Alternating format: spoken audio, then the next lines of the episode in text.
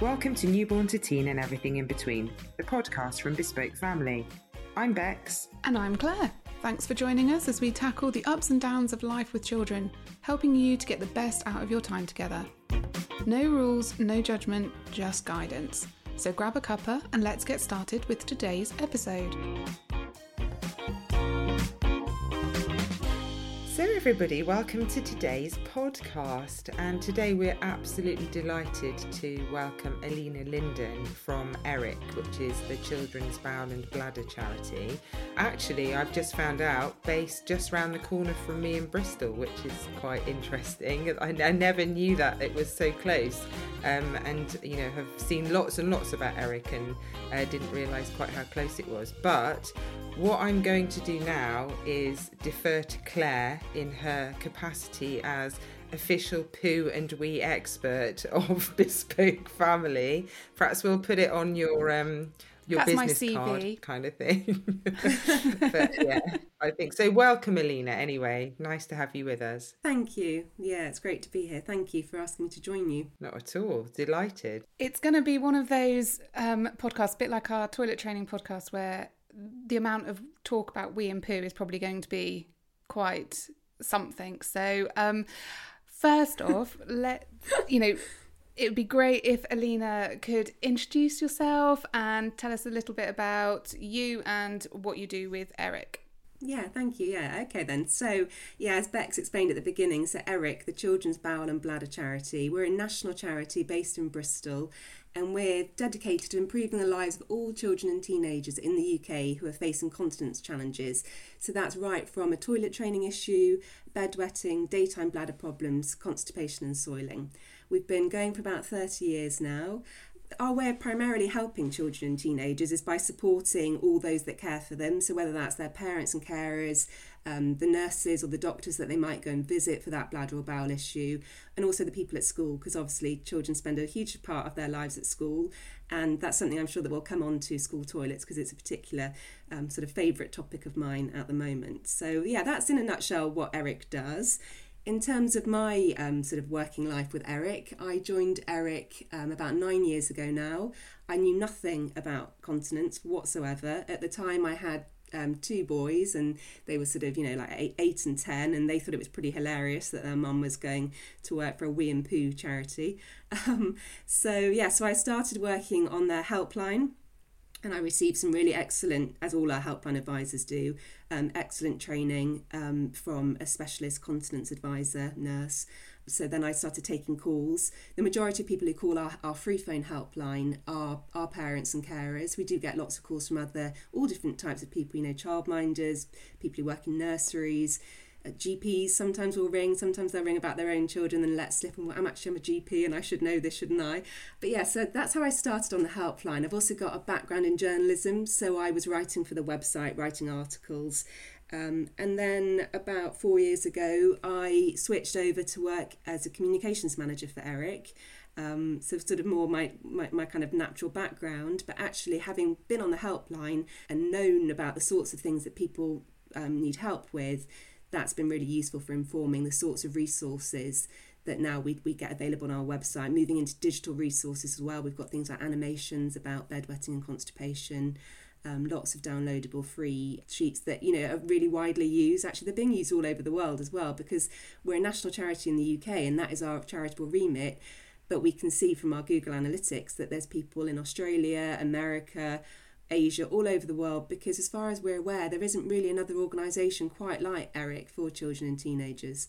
Um, so there's a huge demand out there because around 1 in 12 um, children and teenagers will struggle at some point with um, a continence um, challenge. So um, it's it's one of those issues that just isn't talked about enough, sadly, but it's it's a big problem for a lot of young people.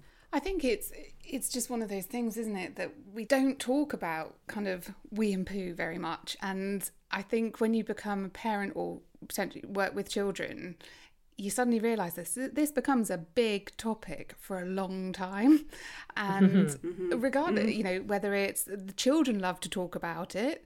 Or actually, you start from very young when they're tiny babies and you're checking their nappies and how often they're pooing and things like that. And then it kind of continues that whole way through. And we always say that one of the biggest things is, you know, poo and wee is one of those things that tell us how well our bodies are working and if we're mm. okay and that actually we need to teach children to know that it's all okay to talk about wee and poo in a yeah. positive way because it's really important to us um, and our health and it does have a huge impact if you know a child is constipated or anything massively yeah i'd agree with all of that claire and it's about yeah, children knowing it's okay to talk about, but also children and everybody else um, around them knowing what's normal. Because I think there's a big gap in actually, um, you know, what is constipation. We get a huge number of calls from parents, and the beginning of the conversation will be, my child um, keeps getting poo in their pants and they keep having little wee accidents. And so when we start to ask a few more questions about that and kind of say, well, okay, so how often are they going to the toilet? Um, it sounds as if they could be constipated by, by what you're describing.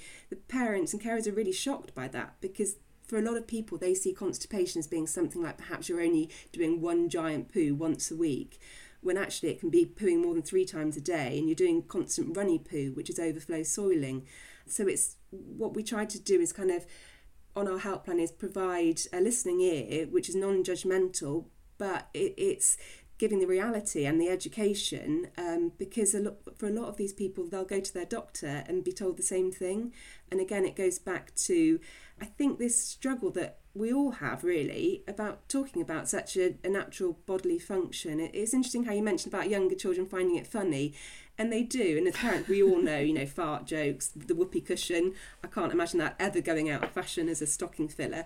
But there's a point at which kids might still find it funny, but they don't want to be known as being that child that might have an accident. And if they do have an accident, that can begin a whole you know terrible cycle of them feeling embarrassed worried about going to the toilet at school terrified they're going to have another accident full of shame start missing out on things you know kind of it, it can start small in a way. That's not to trivialize it, but at, my goodness, it can have a huge impact on their lives, their families' lives, and that impact is on their emotional well-being and their physical well-being. Because if you constipation particularly is not something children will necessarily grow out of untreated. I shouldn't even say necessarily, they won't.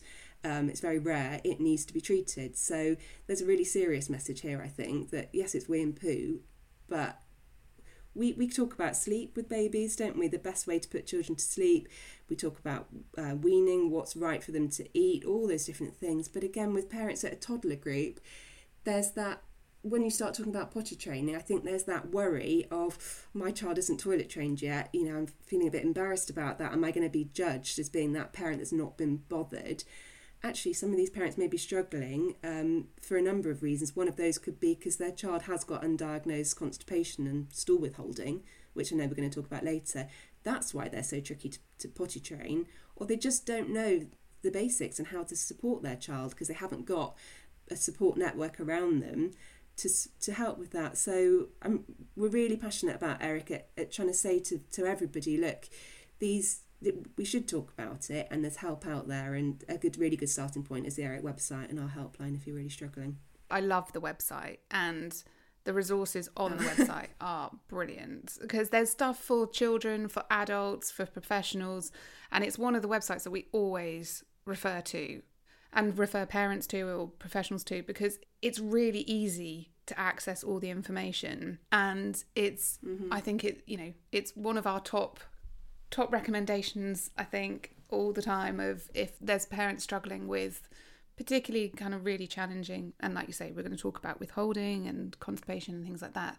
But there's so mm. much more on there. So I think, you know, it's a great resource. Thank you. I had a friend who had a little boy who started being constipated quite early on and was referred to the, the hospital eventually. But actually, that did stop him from doing things like, like you said, Alina, you know, doing things like going on sleepovers and, you know, going on scout camp and things like that. Because I, I know that when he was just sort of finishing primary school, parents actually took him to a, a, a school nurse because he was still wetting the bed and actually ended up saying it, it's it's constipation still you know that's all linked which i was mm. completely you know blown away by because actually having known you know that their their little lad had had had this issue right from you know being very small actually who would know that so much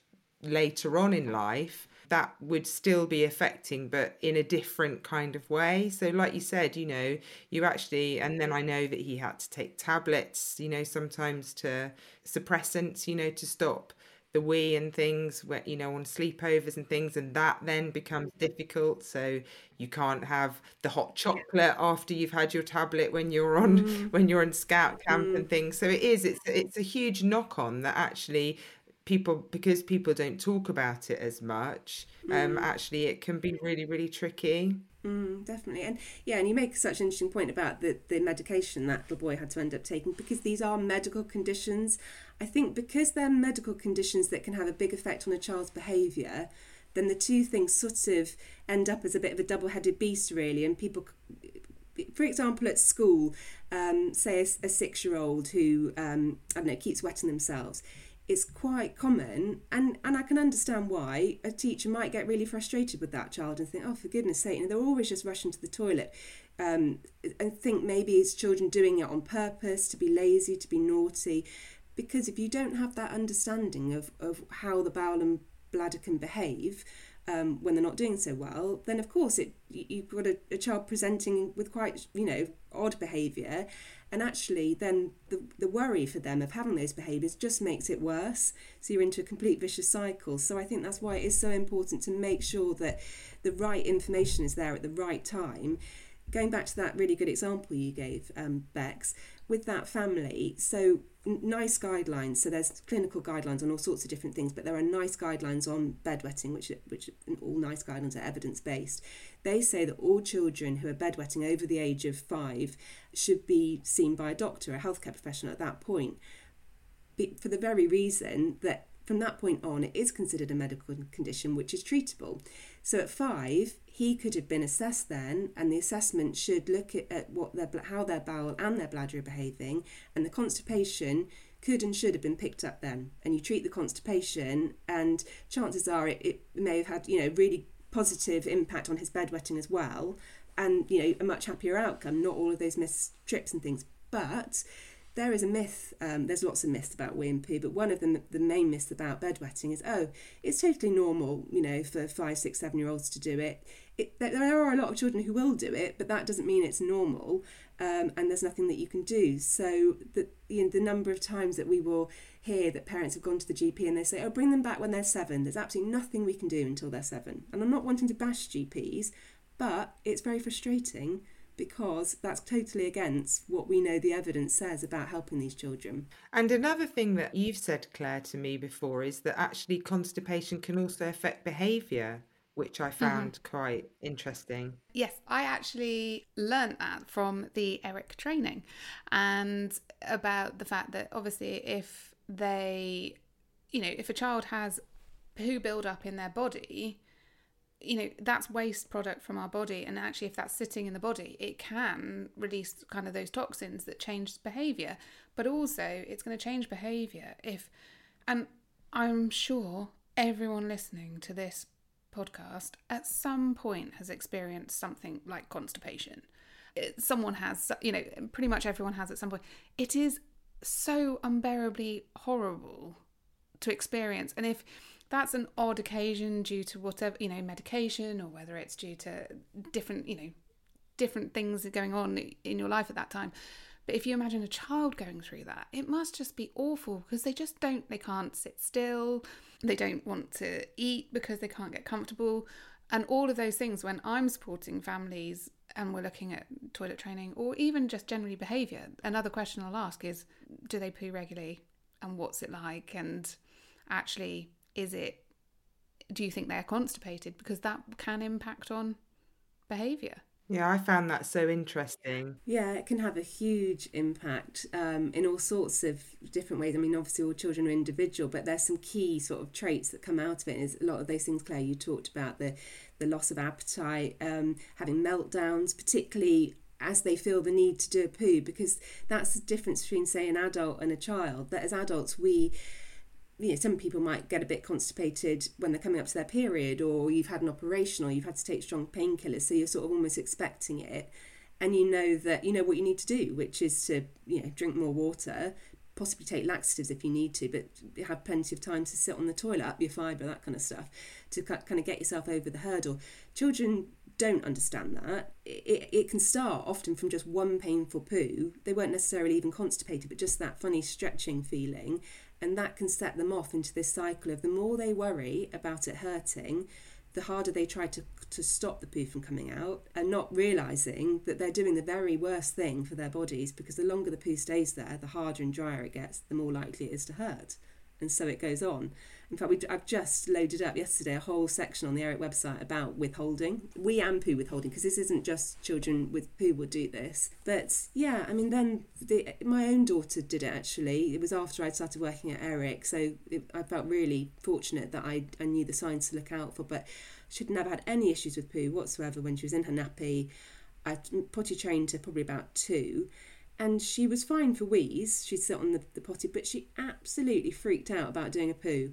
And she's quite a kind. You often say that people will call the helpline and say, you know, they're very, um, very intelligent, and they, you know, they, they want to do things properly. They want to please me, and you know, very bright and very hitting all their milestones. But this thing about poo, and it, it, it doesn't care about you know the kind of poo problem doesn't care about what kind of child they are but what it will do to that child often follows a very similar theme and so i'll just give my daughter's experience so she would um, just point blank refuse to do the poo on the on the potty. Um, I tried everything. I you know just I knew that I needed to get her sitting on there um, and try and get her relaxed as well. I tried to relax her.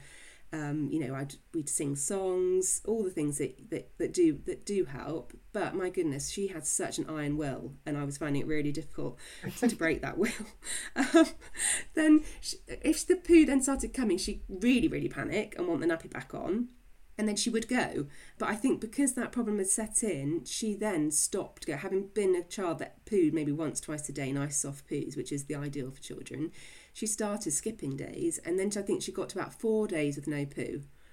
So I'm there with my helpline hat on, thinking, "Oh my goodness, she's getting constipated. What do I do?" But luckily, I knew through my training that actually this problem was only going to get worse for her, and I needed to get in quick with some what's called macrogol laxatives.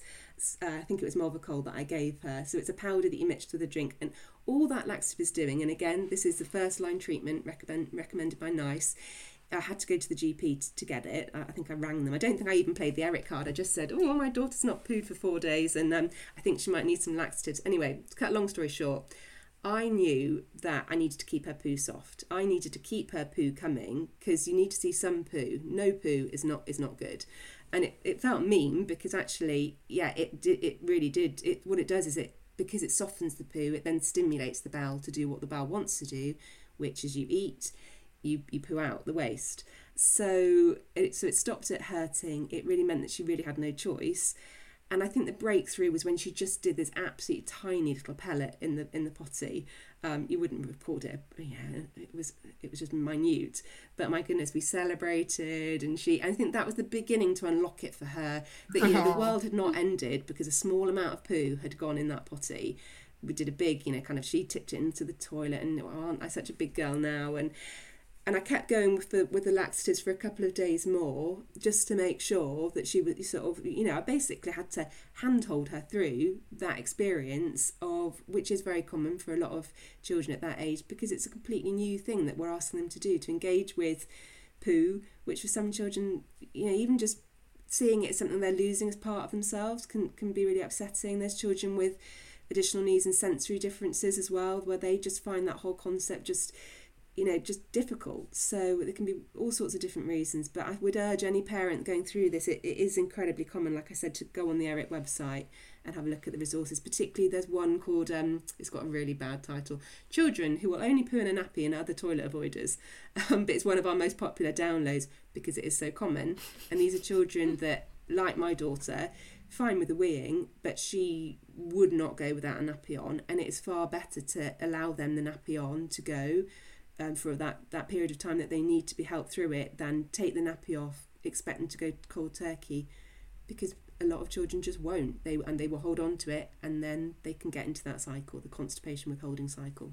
and that's what you want to try and avoid. So when we talk about withholding, I think probably what exactly do we mean by that term? Yeah, so withholding is when a child uses their bottom or bladder muscles to stop themselves from passing a wee or a poo. Okay, perfect. It's interesting that it's the most downloadable kind of resource you have because lots of people who message us about toilet training, it is about poo normally, whether it's withholding or not wanting to use the toilet or the potty or not doing a wee or a poo when they're at nursery or school. And that that's then they're coming home and obviously they still if they've been holding all day it can then cause problems for them at home because obviously constipation and things like that there's lots of factors that cause children to want to withhold or you know they don't necessarily know they're doing it but they they go to do it what kind of main reasons do you find for children doing that I think the number one reason would be that a child is constipated. It started with constipation and that painful poo, and then that set them off in the cycle. Um, so that's why we would always say to check out for the constipation first. Or it, with wee withholding, it may be that perhaps they've had a urinary tract infection. Um, actually, with both wee and poo withholding, it may just be a period of illness. So their bowel and bladder habits change. And if they had a virus or perhaps very hot weather, that kind of thing, and they just you know, it only takes, I think the evidence shows, research shows it just takes one painful poo, even as a baby, that children's brains, they remember that. You know, it's, it's perfectly natural when you think of it that we're all, we all would rather avoid things that we find painful. so um, it, it's, it's trying to get into their heads though to then help them unpick that. And unfortunately the, the only way you can really do that is by making sure that they keep going but that but they have enough experiences of pain-free wee or poo that they begin you begin to then be able to sort of heal the behavior around it as well. It's sort of the two pronged you, you you treat the medical the, the physical side of it and then the behavior but going back to the reasons yeah, yeah i mean there's lots but I th- and sometimes it can be a whole combination. So the constipation, a change in routine. Sometimes you just find that it's things like you know starting school is classic, going up to a different room at nursery. Again, the thing about weeing and pooing is, um, particularly pooing, is you need to be relaxed to be able to do it. But if you're feeling stressed at school because the teacher perhaps has said to you you should have gone at lunch, you know you've got the rest of the afternoon sitting there and you can't go or just for a lot of kids the toilets at school aren't very nice places to be. It's just one of those things isn't it? For history and evermore well it'd be nice to think that they might improve but um, we've all got a sort of school toilet experience. With school toilets i think it's also that there's other children in there. And mm. sometimes other adults in mm. there. And you know children are pushing the doors open.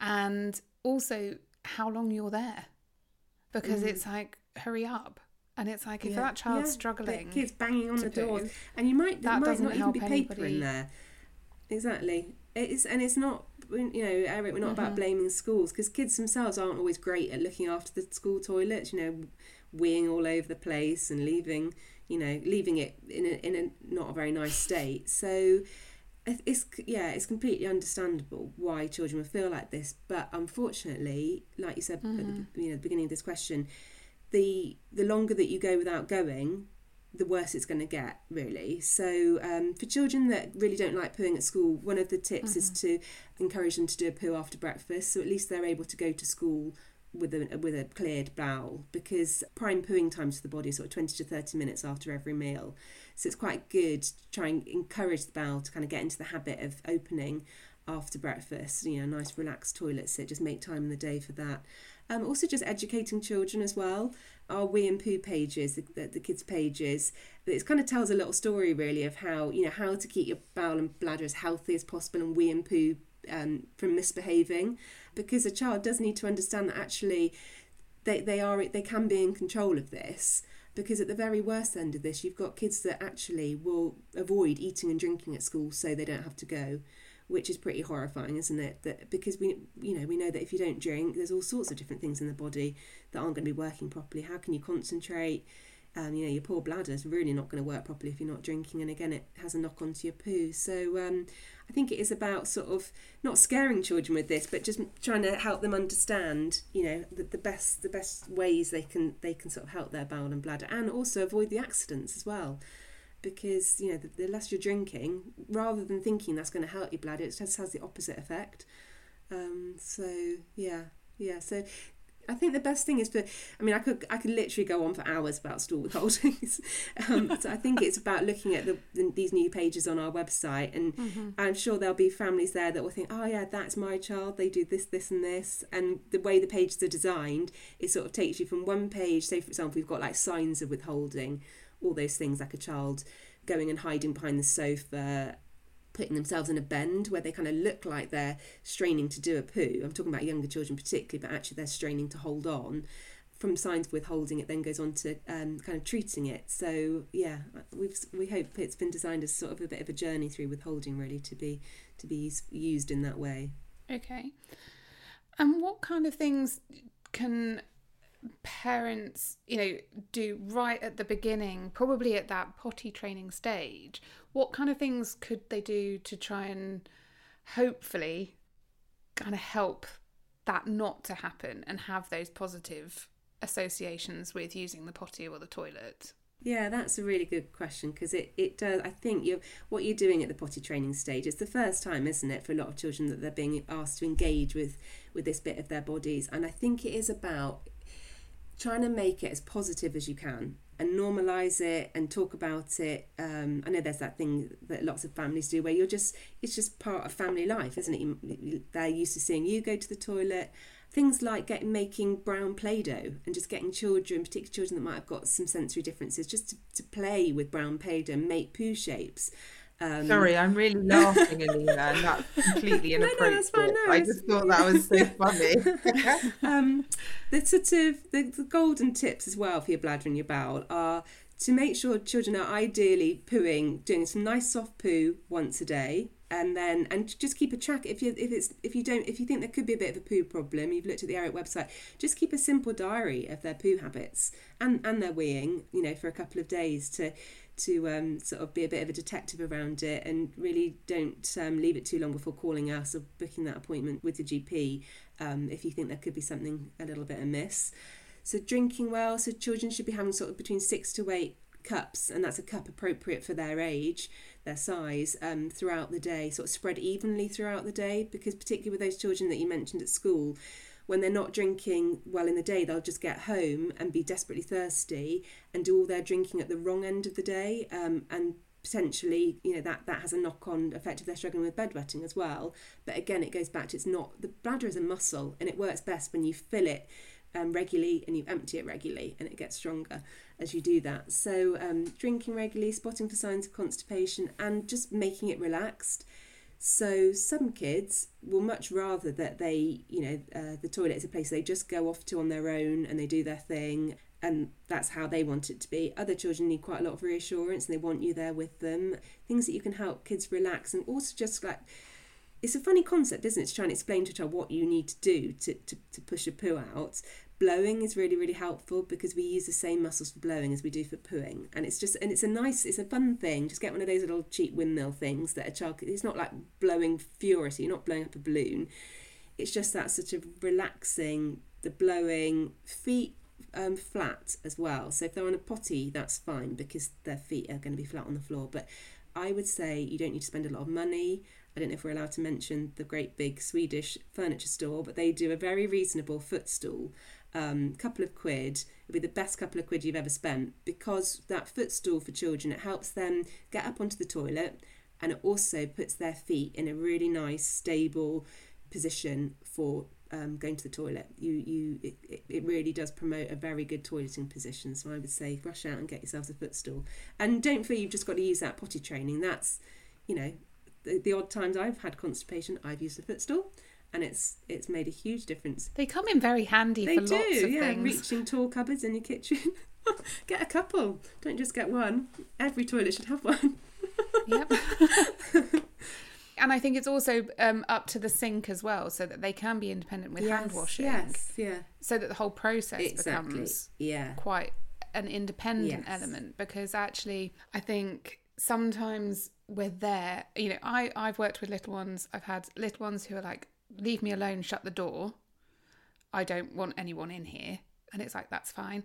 And then I ha- I remember one little one who I think just loved the whole idea of me sitting on the bathroom floor and used to require a hand massage and um, and we used to just sing together Quality he was, time. you know peeing on the toilet and it was like oh this is this is the glamorous side of nannying but um yeah it's uh I, and I also remember a parent I worked uh, had at one of the nurseries, and she was a first time parent, and we got to kind of the toilet training stage, and I will never forget her because she was like, "What do I do?" And we were like, "You know, take her with you to the toilet so that she starts to understand what's." And she looked at me and she just went, "You are joking." I And I was like, "Oh no." You've got years of things Yeah. of this to come. I said, she, you know, she needs to see what happens and what to do. And she just went, oh, no one tells you this when you have There's children. lots of things they don't tell you, aren't there? But even going to the bathroom is not. There's no, No. peace. And um, Even if you shut the door, said, they'll bang on the got door. to sit and talk about poo. And I was like, yes, and yours. Oh, um, the other kid. So the other bit I didn't. It reminded me when you said about the hand washing is um, wiping as well. I think that's something that possibly I'm guilty of this with my own kids. I, sh- I, I it's to my shame. I'll say that with my daughter, I was still sort of helping her to wipe when she was going off to school, um, because she just.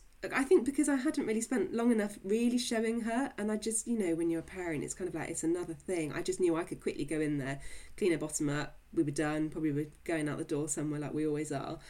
But again, it's another thing that children need to learn, and if they don't feel confident in doing it, again, put yourself back in their shoes. When you go to school and you're thinking, "Oh, I've got a poo coming, but I, I can't ask Miss so and so if she'll wipe my bottom because I know she won't," then that is terrifying, isn't it? Because then you might get poo in your pants. Um, so it really we need to skill our children up with wiping, and that can begin right from potty training. There's a really nice method. It's called hand over hand, where you begin with your your hand with the paper and theirs just over the back. You can even practice on Teddy. Um, you know, do a bit of role play and just showing them how many bits of paper you need, um, whether you fold it or scrunch it. I know there's quite a debate on folding and scrunching, but whichever method you use, and just showing them, look, three wipes, poo's almost gone, done. But again, I think maybe it goes back to it being wee and poo. I don't know that maybe we don't see it. It's it's all part of the process, but it's it's really important to definitely even well, I'd say even with little ones, with little ones definitely. I had um, a little one a few months ago. We were teaching how to wipe um, himself, and it, the thing is, I love what children do. And so he's like, "Okay, I'm practicing." He's like, "But I need to see if I've done it." So next minute, he'd found a mirror, and he was basically bent double, looking through his legs at his bottom in a mirror, going, "I think I've done it." And it's like, "Oh." you don't need to look in the mirror every time.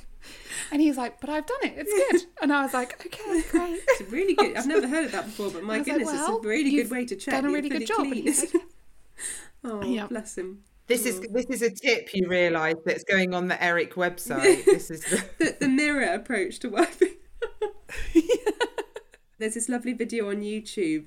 I think it went viral a couple of years ago where you've got a teacher at the front and all a whole class behind her. I guess they're reception age, where they're all sitting on little chairs with balloons strapped behind them, and the balloons are there as the, the bum cheeks, and that's how they're practicing. So I think it's it's you know there's no hard and there's no like best way to wipe your bottom or teach a child. It is about yeah parents as parents that's what we do. We know our kids, don't we? We know the sorts of things that they like. Some kids are obsessed with dinosaurs and and all you've got to do is introduce a bit of dinosaur role play and you know they're off it's about tailoring it to them and their their sort of sensitivities their likes their fears and just trying to be as supportive and relaxed as you can about it. The very worst thing parents can do is uh, say oh yuck oh that was a stinky one or ooh poo and show some sort of disgust. I know you know we don't want to get poo on our hands but it's not the end of the world you're just going to wash your hands.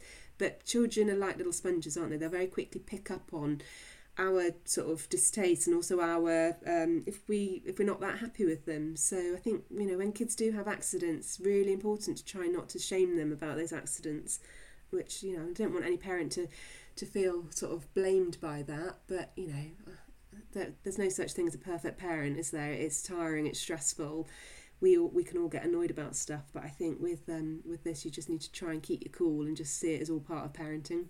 And I think sometimes it's if you can keep the cool and keep it, you know, very in a way light-hearted and keep talking about it, it actually relieves pressures down the road. It can, you know, if they have this negative feeling about poo, that can go on for a long time and actually have a much greater impact than if in that moment it's just like, okay, you've got poo on your hand, it's fine, let's go wash it, and we just need to keep practicing because it, you know, it is. I think it's also that whole thing of it being personal and private. I think, which is absolutely fine, but I think as a fa- it's that having that open dialogue as a family, isn't it? Of yeah, it's fine. You know, have you got an upset tummy? Have you got, you know, is your tummy hurting?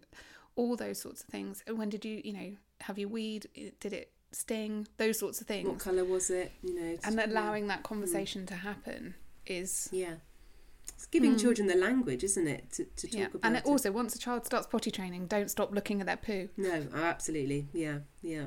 Um, and so I think you know, I've mentioned a couple of times about the fact that I've done the ERIC training. And so for anyone that's listening, it would be good to kind of know a little bit more about the training that you offer at ERIC if anyone is interested. Yeah, yeah. So I think we've been going now for over 30 years, and for all of our time we're operating as a charity, we've offered training. It began training for healthcare professionals, so that's um, usually you know anybody really, anybody working within continence, so school nurses, continence nurses, GPs, the whole range. Um, and we've also recent, more recently branched out into doing early years, so training for, for anybody supporting children with toilet training and, and additional needs as well. So we've got uh, there's a whole section on the ERIC website um, with our training offering. There's open courses. I think there's a, there's four key courses that we sort of run. The same ones sort of recur throughout the year. So there's plenty of opportunities to book on. Because of COVID, we went had started doing it online. It always used to be face to face. So actually, our numbers of people that we're able to train has shot up, which is brilliant because obviously the more people that are trained, one day we might get to the stage that you don't need a charity like ERIC because everybody is so um, conversant in talk about wee and poo. But but for now we're we're busy there on Zoom and we're just about to go back I think to doing a bit of sort of hybrid, so some face to face, some online.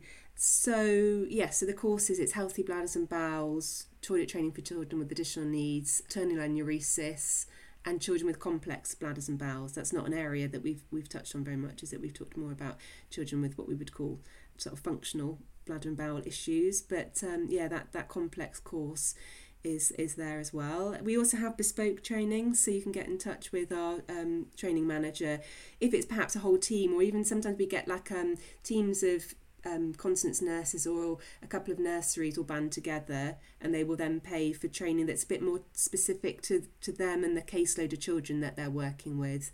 Um, perhaps it's around you know you've got a large cohort of children that are all struggling. Um, so there's there's that. So yeah it's a it's um it's a well-oiled machine our training program I would say. So if anybody's interested um, do take a look. We also running a, we do a, a conference every two years a big paediatric continence care conference uh, have I said that right? It's a bit of a garble, isn't it? but yes, that's always very well attended, and that's to sort of find out the very latest and kind of what's going on in the wee and poo world. You know, research, um, developments, new products, kind of what ERIC's working on. Um, yes, so that sounds exciting. I love a conference. Yeah. so, okay. So um, I think we'll kind of finish up, but it would be good to let people know how they can get in touch with ERIC and what you can help with really. Yes so um, so uh, with eric we have our website which is www.eric.org.uk as we've talked about in this podcast there's a huge number of resources on there. So um, just dive in and um, we've got information for families on all the different uh, things that we've talked about today. We also have um, a children's continence pathway um, for healthcare professionals, but some families find that really useful to look at as well. So it's sort of a flow chart of, of laying out exactly how a child, how you're identifying and assessing a child, and then the, the, the treatment pathways. So we have our website, we have the free phone helpline, which is available um, Monday to Thursday, 10 till 2. It can get very busy, so we also have a like a web form that you can fill out, just giving some brief details and then request a call back. So that's another option. As a charity, you know, everything that we do is funded um, by people's kind donations, and our training and our online shop as well. I should have mentioned our shop that we've got with a quite a big range of, products to help children facing a continence challenge. So all that, all those sort of profits go back in to support the work.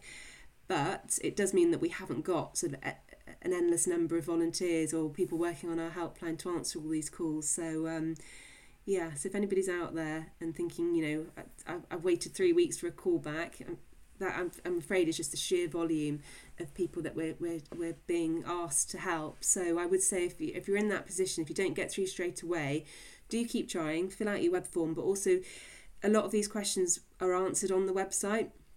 So just um, you know keep looking on there, and um, you know hopefully there's a good amount of support on there until you, you get through.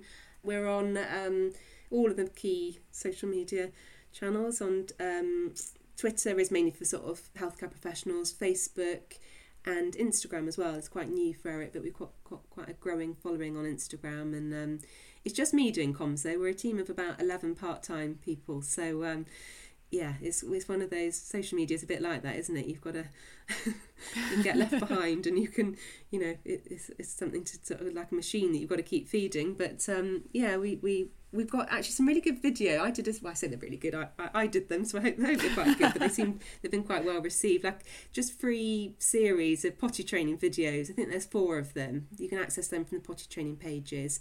And it's a bit like we've done today. Uh, one of my colleagues just fires commonly ask questions about potty training at me, a bit like troubleshooting, and I sort of ramble on answering them. But um, you know, something that's that's quite good for people to listen to, you know, or whatever stage you're at, whether it's the, you're first thinking about potty training, you're sort of in the midst of a nightmare because we've all been there and it's not not pleasant.